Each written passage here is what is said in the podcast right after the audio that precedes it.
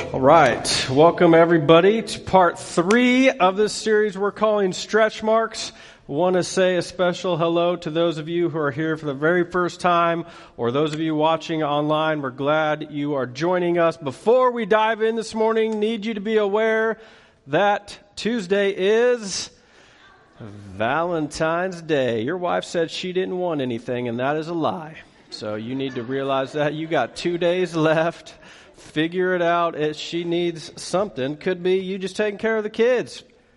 Any ladies want some of that, right? Just take them kids out of my sight. Get me some chocolate and the kids, and we'll be good to go. Hey, what we like to do here at New Anthem is take a book of the Bible or a topic that seems relevant, spend a few weeks exploring what the Bible has to say about those things.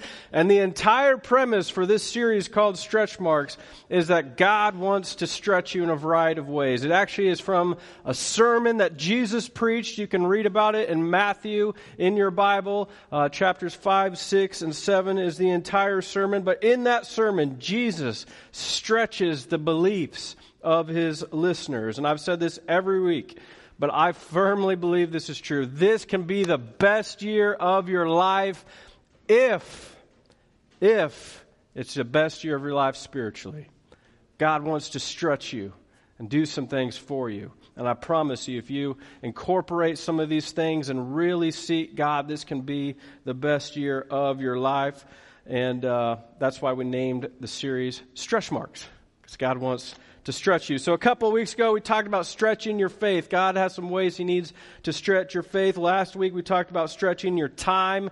Today is a massive topic because we're going to talk about stretching your money. Now, relax.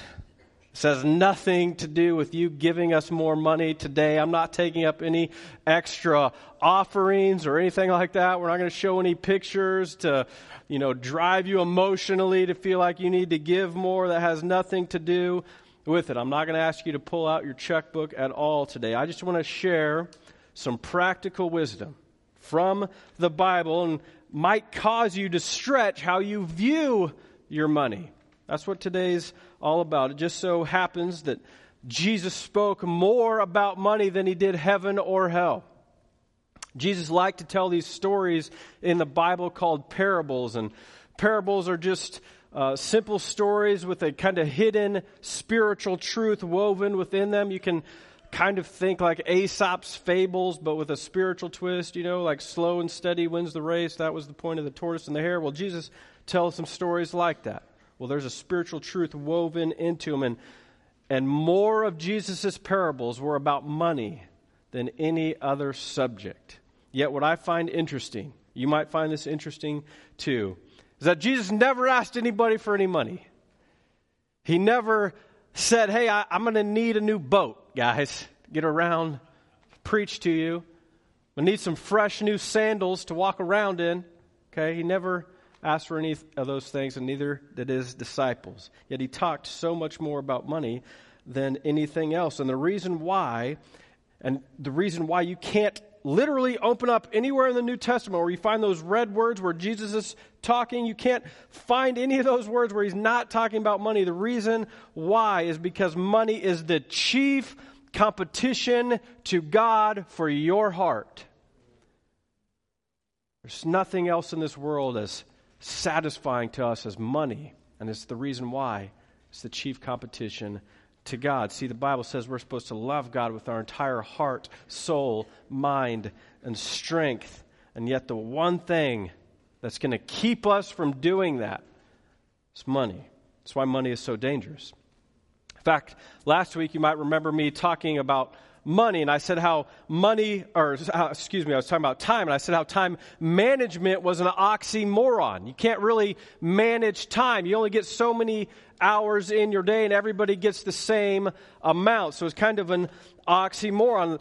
Uh, in fact, you can't borrow time. There's no rollover time. But you can borrow money. And that's why it's so dangerous.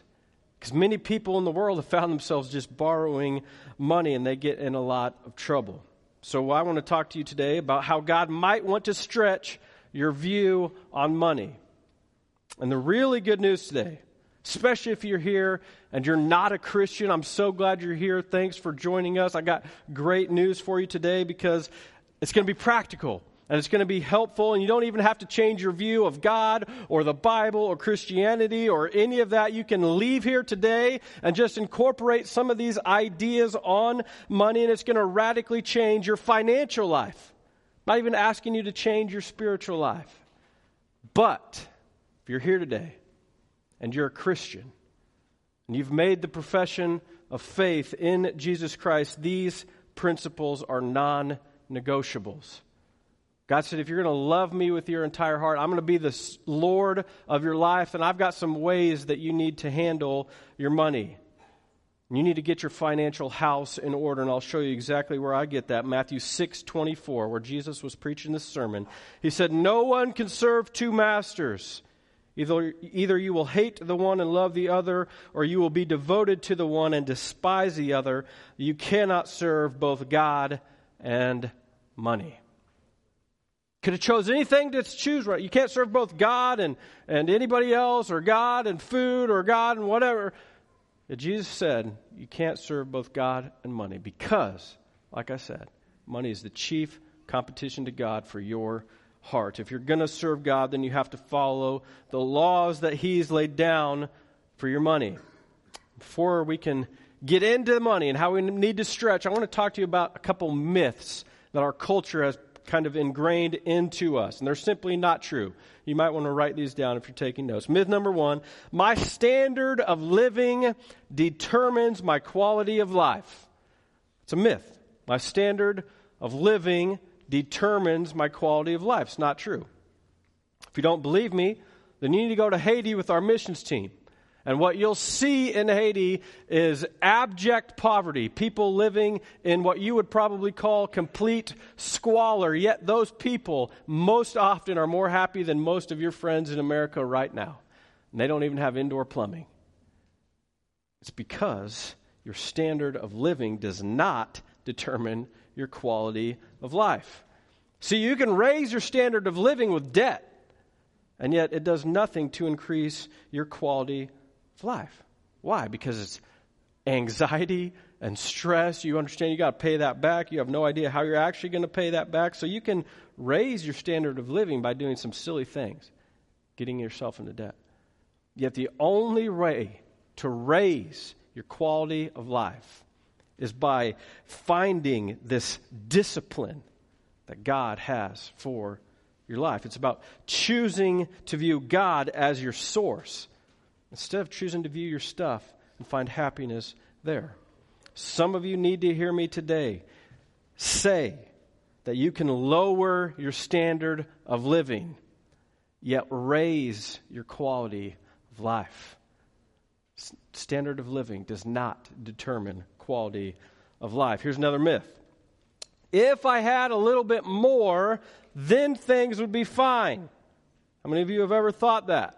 If I just had a little bit more money, Pastor, things would be fine. It wouldn't be so tight. We'd have a better life.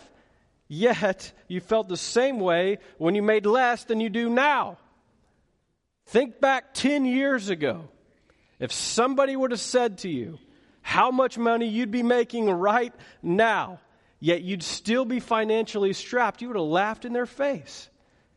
Yet here we are. How can that be? Because more does not equal fine. Having more money does not the, reduce the pressure you're going to feel in life. You think about it. If you have a $35,000 a year job, it's a lot easier to find a $35,000 a year job if you lose that job than if you have a $135,000 a year job. There's only so many of those out there in the world, and everybody wants that job. There's so many of us that want more and more and more, and we think that's going to lead to happiness, and it's simply not true. A little bit more doesn't change things. Discipline changes things, order changes things.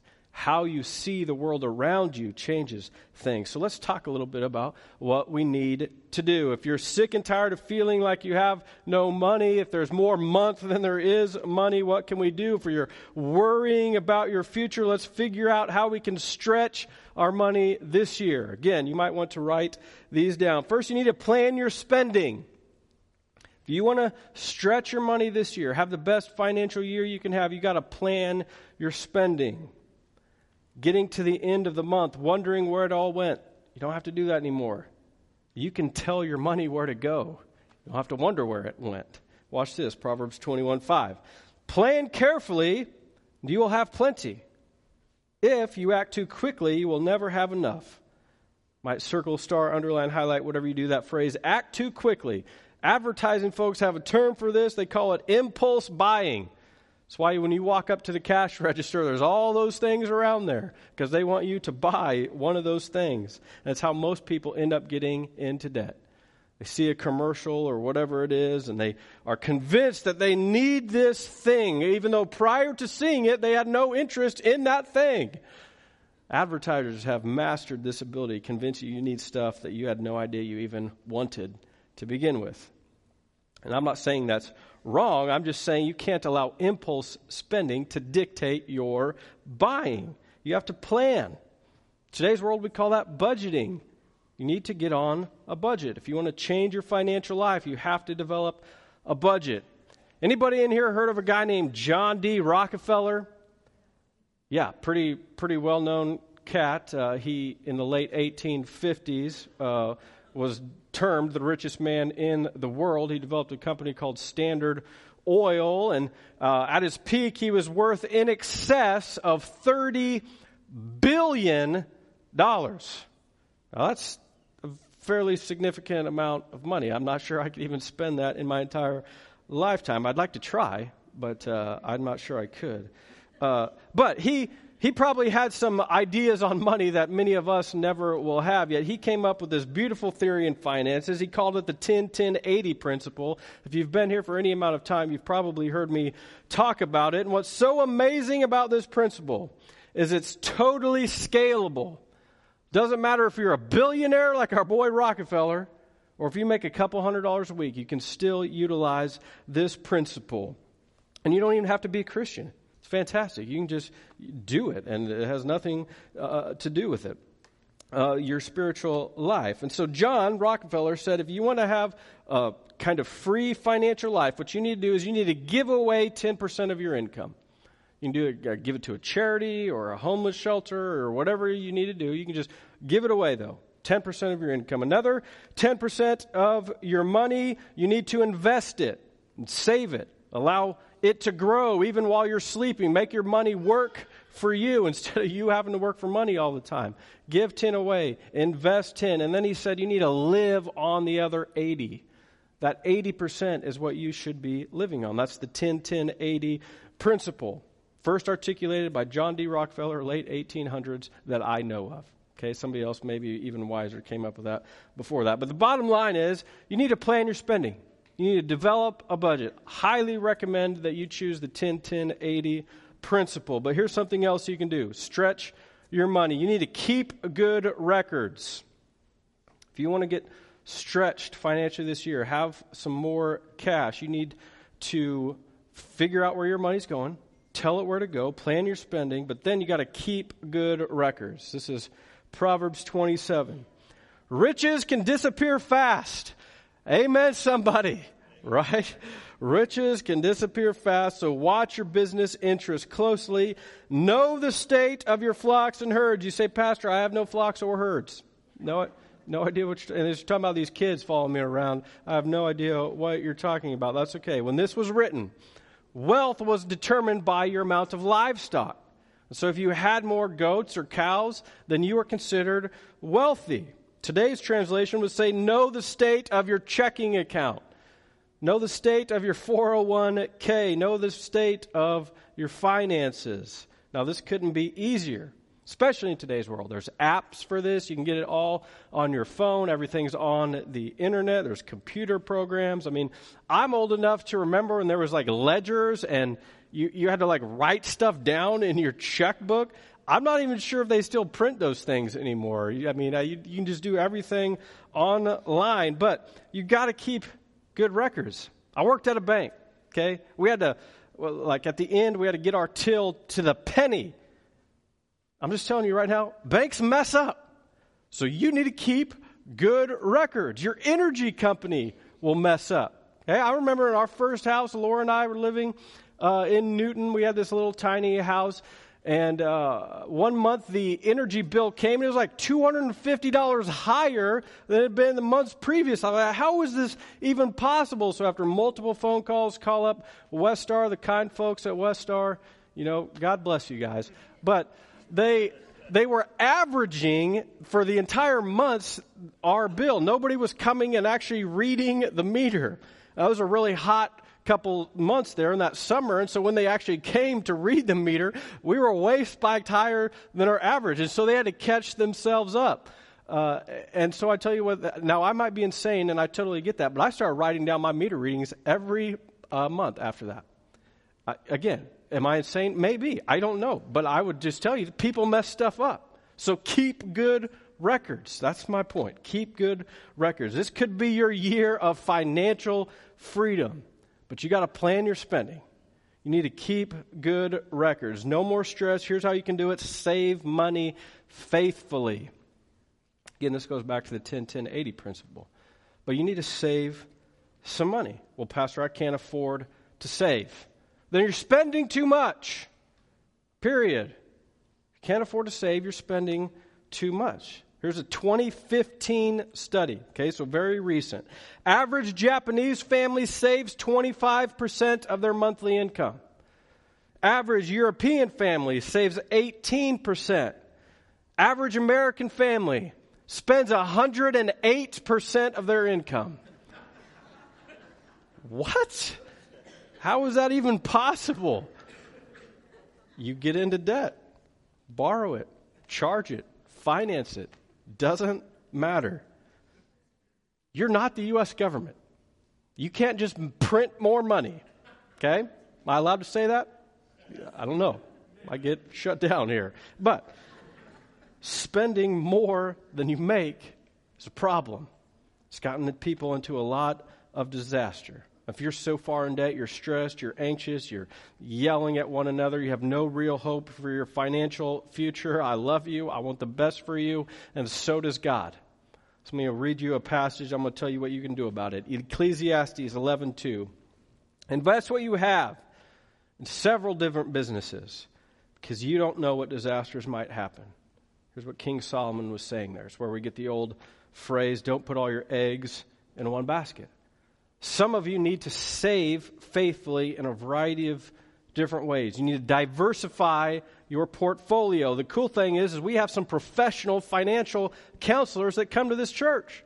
Be glad to help you do that. If you want their contact info, let me know. I'd be happy uh, to get it to you. But some of you are in just massive amounts of debt. You can't even save anything. Here's some even Great news for you. We've got some people who have done Financial Peace University. They're credit counselors. They can help you get out of debt. We've got this great program called the Snowball, the Debt Snowball, and they can walk you through it. We've got testimonies of people of getting out of thousands and thousands of dollars of debt. And the freedom that they experience when they've done that is just unspeakable. Again, if you want their contact information, please put it on your connection card. I will send you their information. They'd be glad to help you get out of debt. But if you want to have the best year of your life, it's got to be your best year spiritually. God's laid out some financial principles for you. He says you need to plan your spending, you need to save some money, you need to keep good records. Here's point number four enjoy what I have. Enjoy what I have. Some of you habitually get into debt because you can't enjoy what you have. You're not content. Stop chasing after stuff for your happiness. Never leads to happiness. Happiness is determined by your response to what you have is not determined by what you actually have. Here it is in Scripture. Check this out Ecclesiastes 5.19. If God gives us wealth and property and lets us enjoy them, it's a big deal. We should be grateful and enjoy what we have worked for. Again, circle, star, underline, highlight what you have worked for. It is a gift from God. God lets us enjoy stuff. If He gives us stuff that we've worked hard for, you should be grateful. God might be telling you this morning, I want is better than I owe. Wanting something's not wrong. Getting yourself into massive amounts of debt is absolutely not God's plan for your life. It's not the spiritual best for you. God wants to give you things. It's right here. He wants you to enjoy things. He just asks you to work hard for them. And if you're not doing that, don't expect nice things. Period. Well, God didn't give me a high paying job, Pastor. Well, then work hard at going back to school to get that job. You wouldn't be the first person to work multiple jobs and go back to school in order to enjoy nice things that you want. Now, here's what's beautiful about all of that you don't have to be a Christian to do any of that. You can learn how to budget and get your money in the right place, and you can learn how to save, and you can learn how to invest, and you can learn how to keep good records, and you can even learn how to enjoy what you have. And it doesn't have to change your life at all spiritually. You don't have to trust in God to do any of those things. But, but, none of those things will show the world that God has had any impact on your life. Those are just smart things to do. But God says, I want you to serve me with everything that you have. I want to be the Lord of your life. And the chief competition for me being Lord of your life is how you spend your money. And so if you're a Christian, I got a couple things I want to talk to you about. And watch this Deuteronomy 8 18. If you start thinking to yourselves, I did all this all by myself I'm rich. It's all mine. Well, think again. Remember that God gave you the strength to produce all this wealth so as to confirm the covenant that He promised to your ancestors.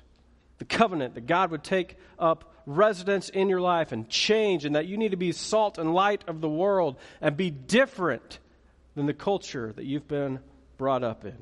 Here's how I want you to write it down God is my source. If I'm going to get stretched this year, I've got to understand that God is my source. You're going to have the best year, it's got to be your best year spiritually. And in order to be your best year spiritually, you've got to realize that God is your source. You've got to put your security in something that can't be taken from you. Your job can be taken from you your physical ability to work and produce income, it can be taken from you. Some of you all have testimonies to that effect lost a job, lost the ability to work. Got to put your something in that can't be taken from you. And the one thing that can't be taken from you is God's ability to provide, not yours. Can't take that away from you. God's ability to provide. You've got to stretch your faith God will provide for you. Stop looking at your checkbook for your sense of security and worth. Start looking towards God. He made a covenant with you, as Moses pointed out here. And that covenant said that He will take care of you no matter what. You just have to put Him first, which is actually point six. Honor God first. If you're a Christian, and you're trusting in God for your salvation, then you have to honor God first. It's a non negotiable. This is right in Scripture. Jesus said you can't serve both God and money. This is a spiritual principle that applies to every area of your life, not just your finances. You got to put God first in every area of your life your relationships, your time. We've already talked about time. We're going to talk about relationships next week, but you got to put God first. And since we're talking about money today, let's chat a little bit about how we need to put God first. The word the Bible uses around this is tithing. Okay, tithing is a weird word. I understand that. The original Hebrew, it means tenth part. That's what tithe means. But it's been very misunderstood in culture and popular belief. And so I think we need to deconstruct some things because the Bible makes it crystal clear what tithing means. And all throughout Scripture, and I'll tell you, it has a lot more to do than just 10% of your money. Okay, let's check this out together. The first thing that God gives us around this idea of tithing is a promise. Okay, here's the promise of tithing Proverbs 3 9. Honor the Lord by giving him the first part of all your income. Which part? First part. When you do, he will fill your barns with wheat and barley and overflow your wine vats with the finest wines. Love that. It's promise. And when you give the first part to God, He's going to bless you. You say, Pastor, well, that's in Proverbs. And I remember that you told me that Proverbs aren't promises. So glad you remembered that. Thank you for paying attention the last time I preached that. Great point. So let me point this out. Malachi 3:10. Bring the whole tithe into the storehouse that there may be food in my house. Test me in this, says the Lord. Test me in this, says the Lord Almighty, and see if I will not throw open the floodgates of heaven and pour out so much blessing that there will not be enough room to store it. Only time in Scripture you'll ever see God say that. Test me in this. See if I don't bless you by giving the first part of your income away. That's a promise from God. See if I don't bless you when you honor me first. I'm going to bless you. That's what God says. Everybody say, first part. First part of your income. That's the promise. First part. But then he gives us a purpose. He says, Here's the promise. I'm going to bless you. But here's the purpose. The purpose isn't the blessing, even though I'm going to do that. Here's the purpose. Deuteronomy 14, 23. Bring this tithe to eat before the Lord your God at the place he shall choose as his sanctuary. This applies to your tithes of grain, new wine, olive oil, and the firstborn of your flocks and herds. The purpose of tithing, circle star, underline, highlight, is to teach you to always put God first in your lives. Not first in your money, first in your lives. That's the purpose of tithing. That you are trusting God. You're saying, God, I'm thankful for my past. I'm grateful for everything you've given me, and I'm going to trust you with my future. That's the purpose of tithing. Trusting you with everything, my entire life. You are the Lord of my life. I'm going to trust you with everything. Furthermore, you can see in this Malachi 3:10 passage and the Deuteronomy 14:23 passage that we just read, God gives us a place to tithe. So not only does he give us a promise, he's going to bless you. Not only does he give you a purpose, which is to put God first in your life, but he gives you a place to actually tithe. He says, storehouse. Bring it to my storehouse. Bring it to my sanctuary that I choose. That's his local church.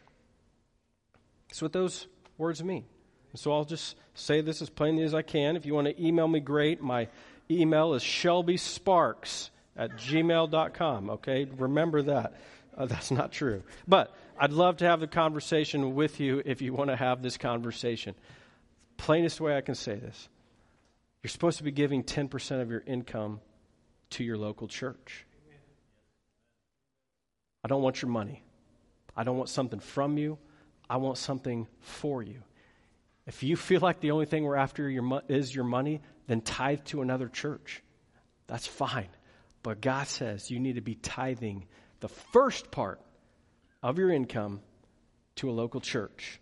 His purpose, He wants to bless you. That's a promise. He wants to bless you. The purpose is so that you'll put God first in your life. And the place is the local church. Now, the Bible makes it clear that there are two ways to give there's a tithe and an offering. A tithe is 10 tenth part, 10%. You should be giving the first 10%. Anything on top of that is what the Bible calls an offering. Both things are true. You can give a tithe and an offering. That's what we're called to do both. Be generous to your church and to the people around you. Now, not only did he give us a purpose and a promise and a place, but he also gave us a time. Okay, this is throughout all of Scripture. Okay, here's your New Testament passage 1 Corinthians 16, 16 2. On every Lord's day, each of you should put aside something from what you have earned during the week and use it for this tithe. The amount depends on how much the Lord has helped you earn. Again, it's scalable. Doesn't matter if you make a million dollars this week or you make $50 this week. 10%. The beauty of Scripture. You can see a pattern here.